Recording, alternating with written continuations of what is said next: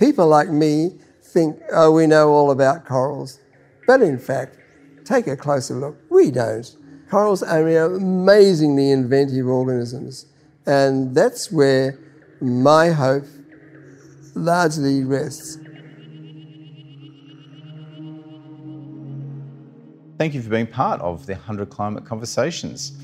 Today is number 14 of 100 Conversations, happening every Friday.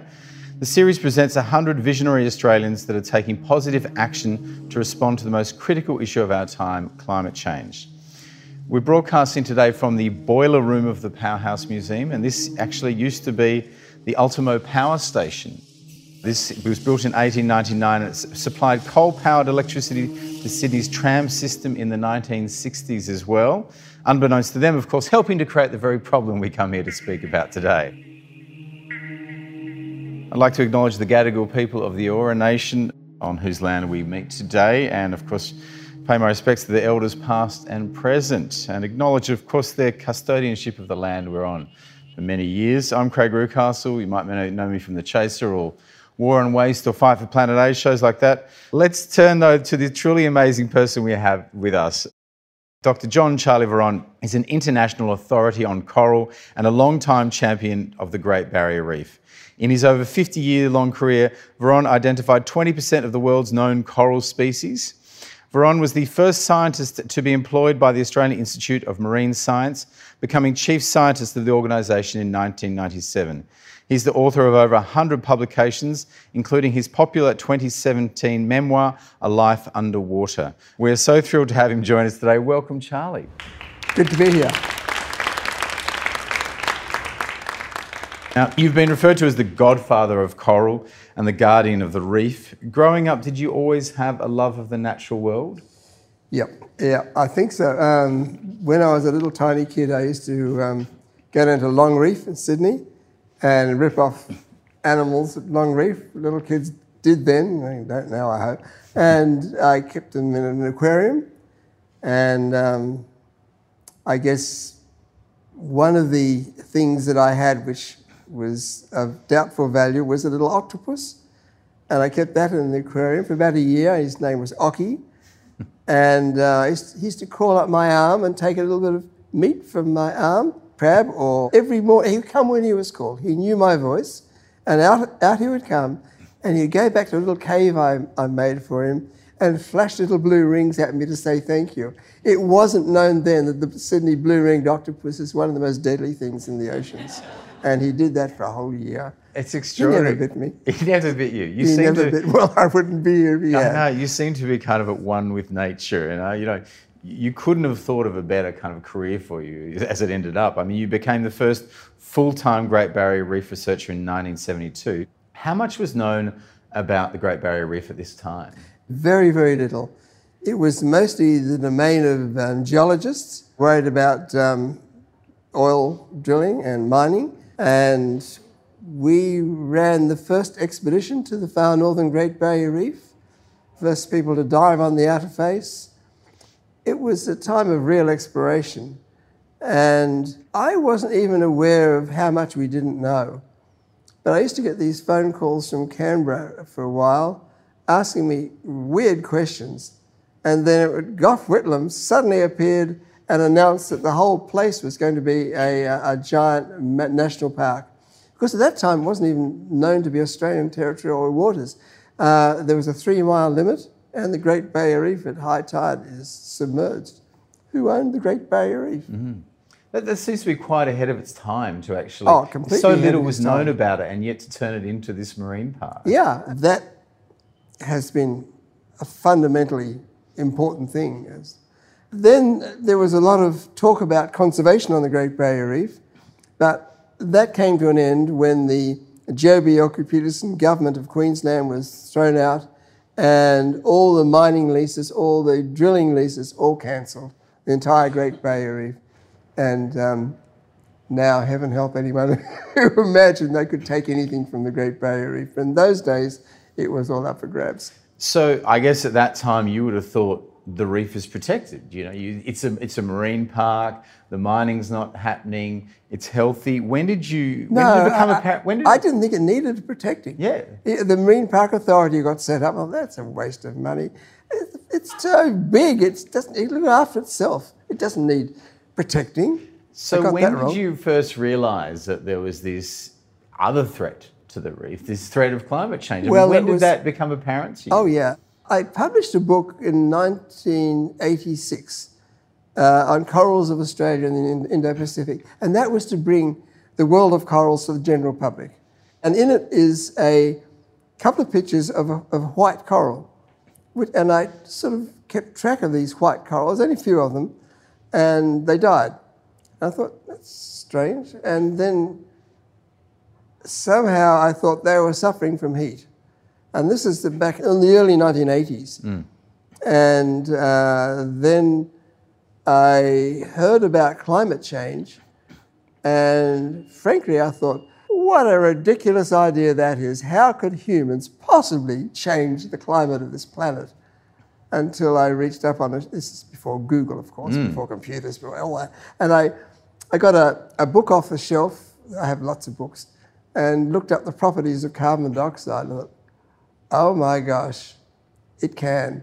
So then overnight, I thought, this climate change business, this is for real. And it was, a decade after that, that I really started to worry that it was affecting the temperature on the Great Barrier Reef, and it was linked to bleaching of corals. A friend of mine at the University of Queensland, he did the first physiology in this, and his results were very interesting. And I still thought it was not a big deal until I was working in Japan, and I came across a bay which was really isolated. There were no people, no roads, no nothing. And all the corals were white. And that was the first time I'd seen a mass bleaching. And I thought, something like this has been noticed on bits of the Great Barrier Reef.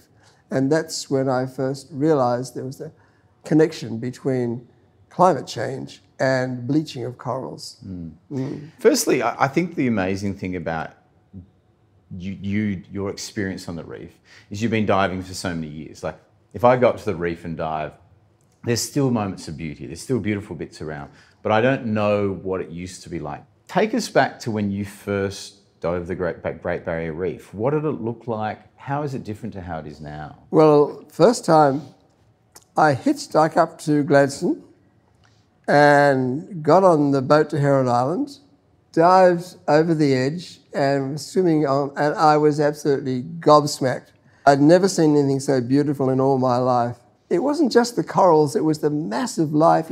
Life was all around you. It was three-dimensional for a start, and it was so engaging, completely. It just took over, and I would stay out on the reef all day long until I was absolutely exhausted. How different would it look, though, from that experience when you were diving then to now? How much of the Great Barrier Reef have we lost at this point? If I was to be in a time capsule and could go back and compare then and now, 95%, something like that. It doesn't look anything like it did once. You spoke about not just the beauty of the reef, but the fact that there's so many animals around you, so much marine life around you. How important is a reef for the animals? What a coral reef is a place where animal life can exist because it pretends it's a plant. They have algae in their tissues and they can use sunlight to grow. And they form these skeletons which are wave resistant. That's what coral reefs are. They are things that grow at the interface between the land and the sea and the air, and nothing else grows there. And that makes coral reef so very, very special for everything else, because it's now at least maybe even 70 or 80% of all marine species have some part of their life cycle in a coral reef. And you've only got to swim over a coral reef. You can see why. If you're swimming over a coral reef, there's lots of little fish everywhere. But as you swim towards them, they'll disappear into the coral. And they're protected by the coral. And down deeper into the coral, there's little tiny things, larvae of everything. Now, if that coral dies and just turns into rubble, all that protection goes. And so we're not just worried about the loss of the beauty of a coral reef. Mm. We're worried about the biggest, the most essential part of the ecology of the entire ocean. So if we take away that home for the marine life, what is the flow-on effect? Ecological collapse of the oceans. And this has happened many times in the geological past, well over 30 times. 5 of those times have been ultra-dramatic and we call them mass extinctions. It's a misunderstood thing because the mass extinctions take a long time, except for the last one, which is due to a gigantic asteroid hitting the Gulf of Mexico. But all the other mass extinctions, they've taken 1 million or more years to come about as the chemistry of the ocean changes because of carbon dioxide. So the carbon dioxide changes the alkalinity of the ocean surface, and that means that anything that is made of calcium carbonate is in danger. And that's what's happening now. It is straight out chemistry. It's when the ocean absorbs carbon dioxide, which it does. Mm. Now, this has happened many times in the geological past.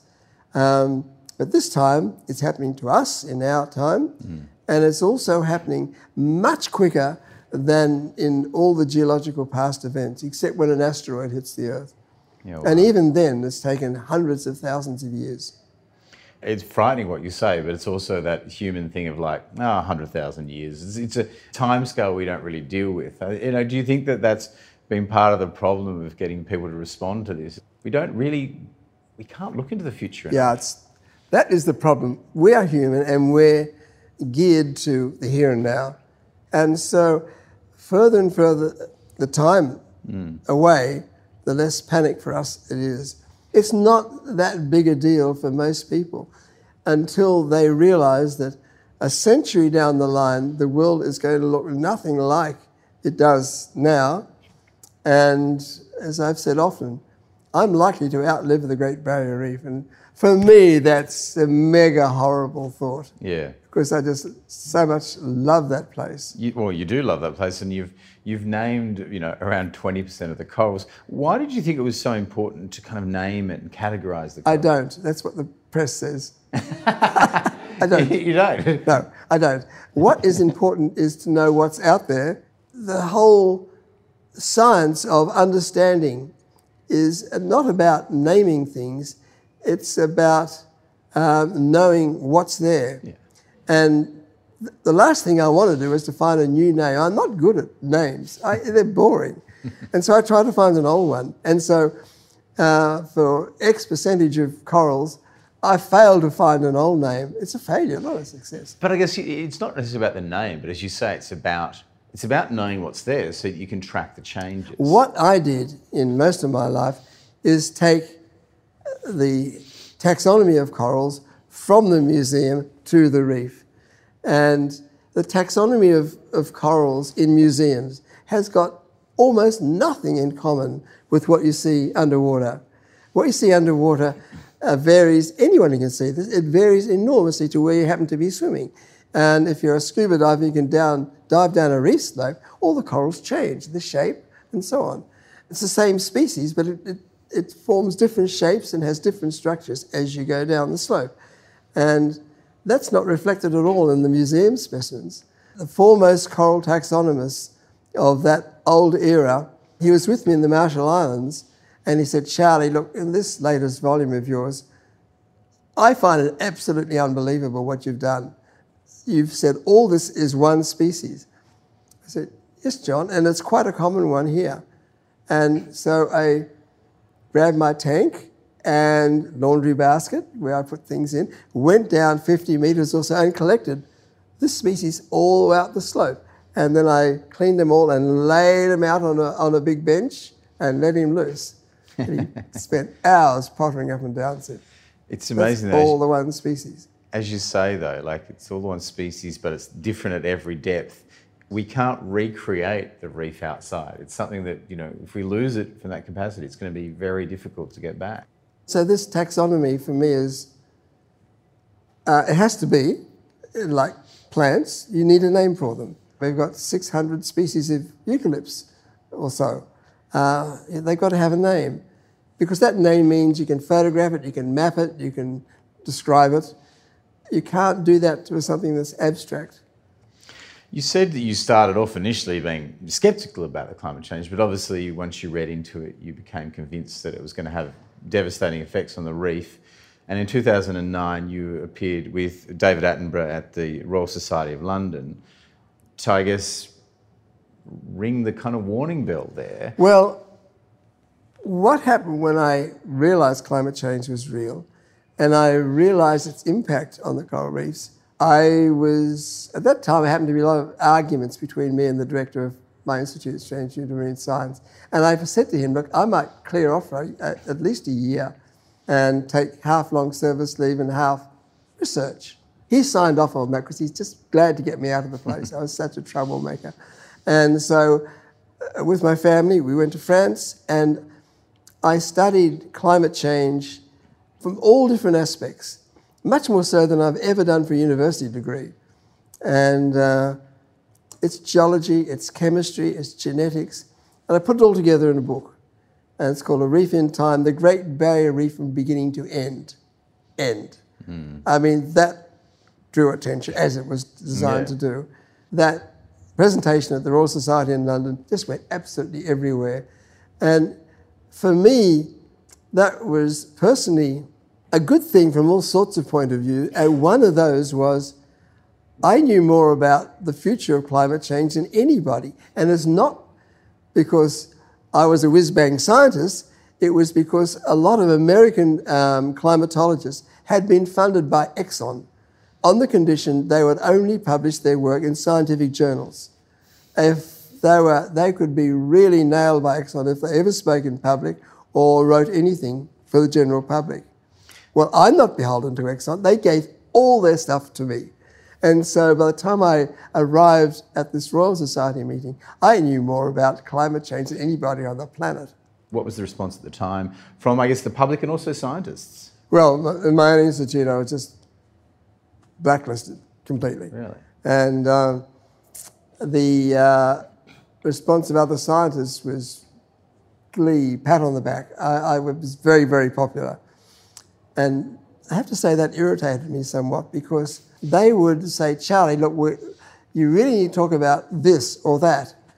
I said, why don't you talk about this or that? Well, I can't, I'm not allowed to. And they'd also say, well, it's all very well for you, you've got tenure. But when I started talking, I didn't have tenure at all when I started talking about things that I wasn't supposed to talk about. But it is true, if their job is threatened, they are muzzled to some extent, and they've got their family to look out, they've got their careers to worry about. I think that is changing, but it's got a long, long, long way to go. It is interesting that, because I've noticed that in talking to many climate scientists and talking to you over the years, you do seem to have a greater freedom to speak, or at least you don't feel as constrained as others. Do you think there's been a problem in communicating the challenges and that people have been constrained? Oh, yeah. I'm a real busybody when it comes to science. I love knowing everybody else's subject. And that's difficult because, first of all, you've got to get on top of the jargon.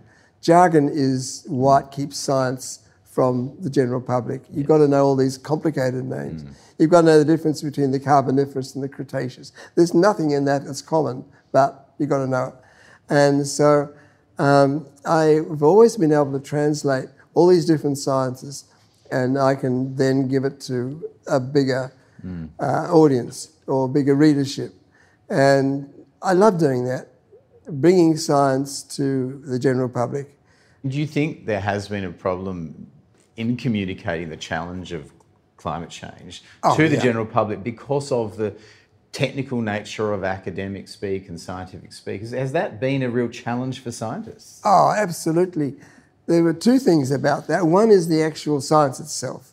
And what scientists love doing is explaining their science, talking about their science. And if that's not followable, they sort of shout louder.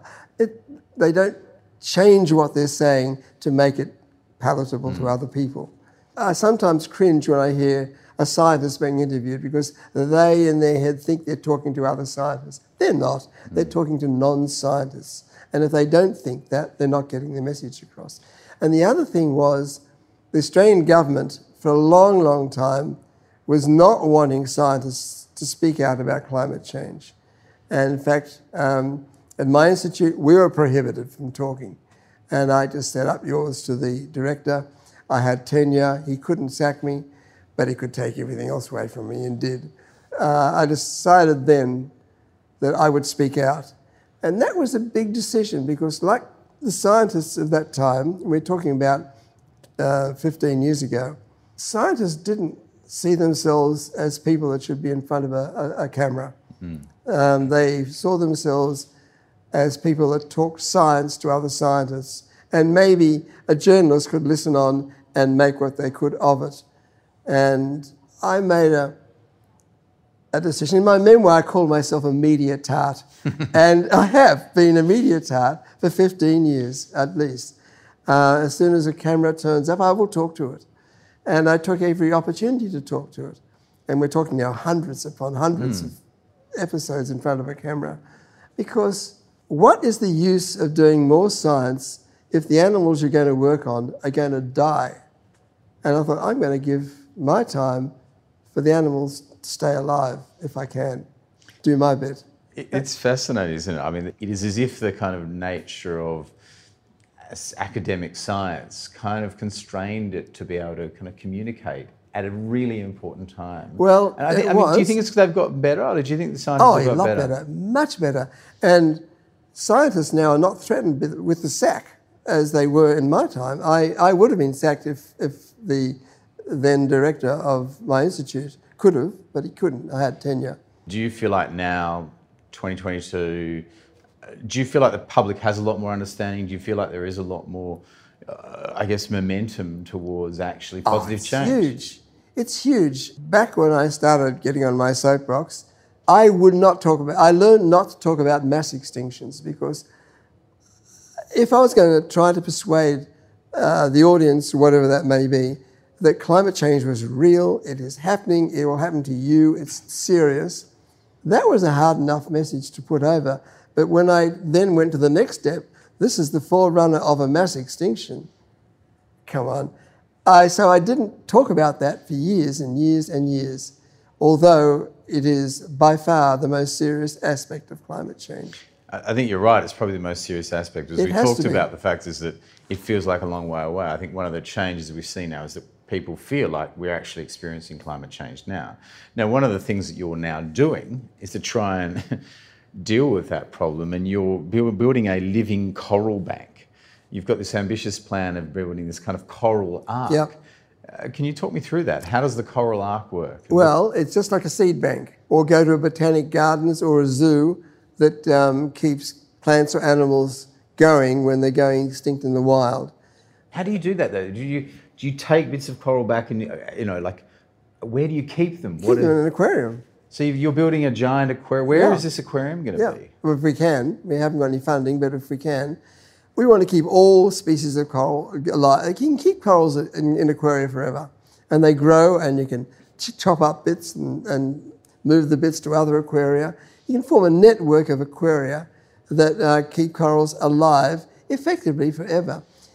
The plan is not to be able to repopulate reefs when we get over our climate crisis. We won't get over our climate crisis for centuries, if not millennia. It's going to keep on and keep. You can't. The Earth doesn't move quickly. It moves very slowly, and it is starting to move, as it has in the past. But what if we keep these species going in aquaria? It means that clever people who run, say, genetics labs can find ways of making these corals more tolerant of temperature. I think what we're hoping for is geneticists to get temperature-resistant corals in aquaria going. It's very easy to breed up corals in aquaria. In Aquaria, they also release their egg and sperm larvae, and so one coral colony can produce millions of larvae. So it is quite possible, in fact, it's almost obviously not easy, but certainly doable to reseed whole reefs with temperature-resistant strains, and that is technically possible and scientifically quite feasible. What we need to do is to keep those corals going until those geneticists have done their thing and they've produced temperature-resistant strains of these corals, put them back on the reef. Is this not going to happen naturally as well? Are there naturally more temperature-resistant corals that are thriving with the change? I mean, are we trying to save the past in a sense? We're not going to be able to save reefs that look like they do now. We're just not. The average coral has a generation time in decades. So if natural selection were to do all this, we're looking at multiple decades of maybe change, maybe not. It's a very slow process. Humans have got to be able to speed up evolution by technical means in laboratories, and they can. This can be done. This has to be done if we are to keep coral reefs going. It won't be in time to stop, I think, the next mass extinction. I think that's already starting. If you look at the Great Barrier Reef, well over half of the Great Barrier Reef would be quite useless for being a home for other species. And we've got this phenomenon of time lag. We're heating the ocean. We're putting the flame under the kettle. It's warming, but it's a very big place, the oceans. It is warming incredibly slowly.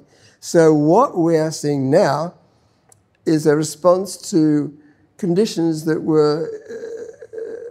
that existed around about the turn of the century.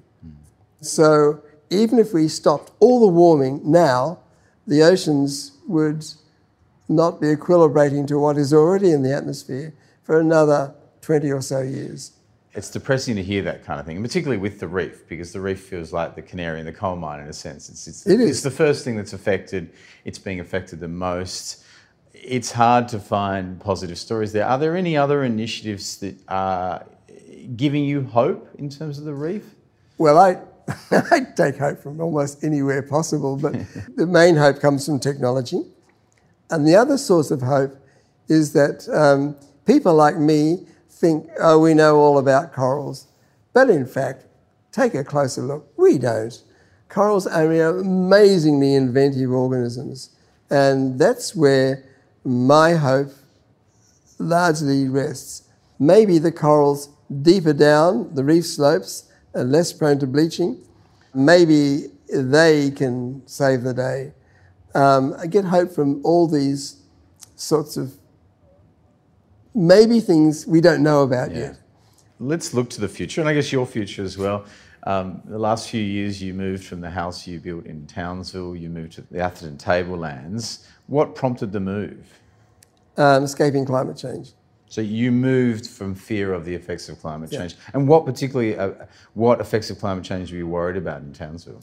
The relentless increase in temperature, but also now the coastal cities of Queensland are built on floodplains. They're going to go under. They will go under.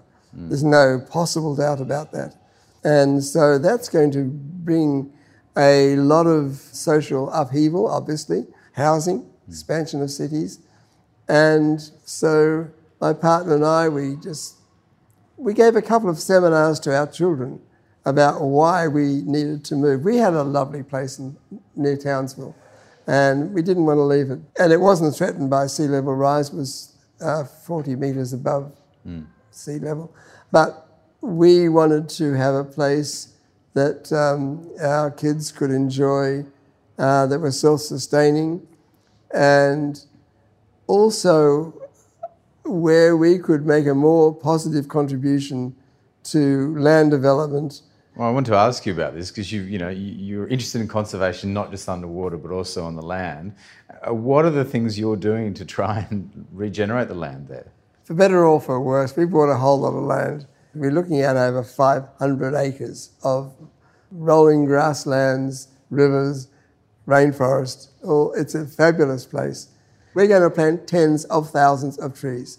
And we're going to make a corridor between a little national park that our land spreads into and the big World Heritage at the other side. And we've got a couple of neighbours that will participate in this, but we're going to make a corridor. And a cassowary then is going to be able to walk from one to the other and back, and so on. It's partly a selfish thing.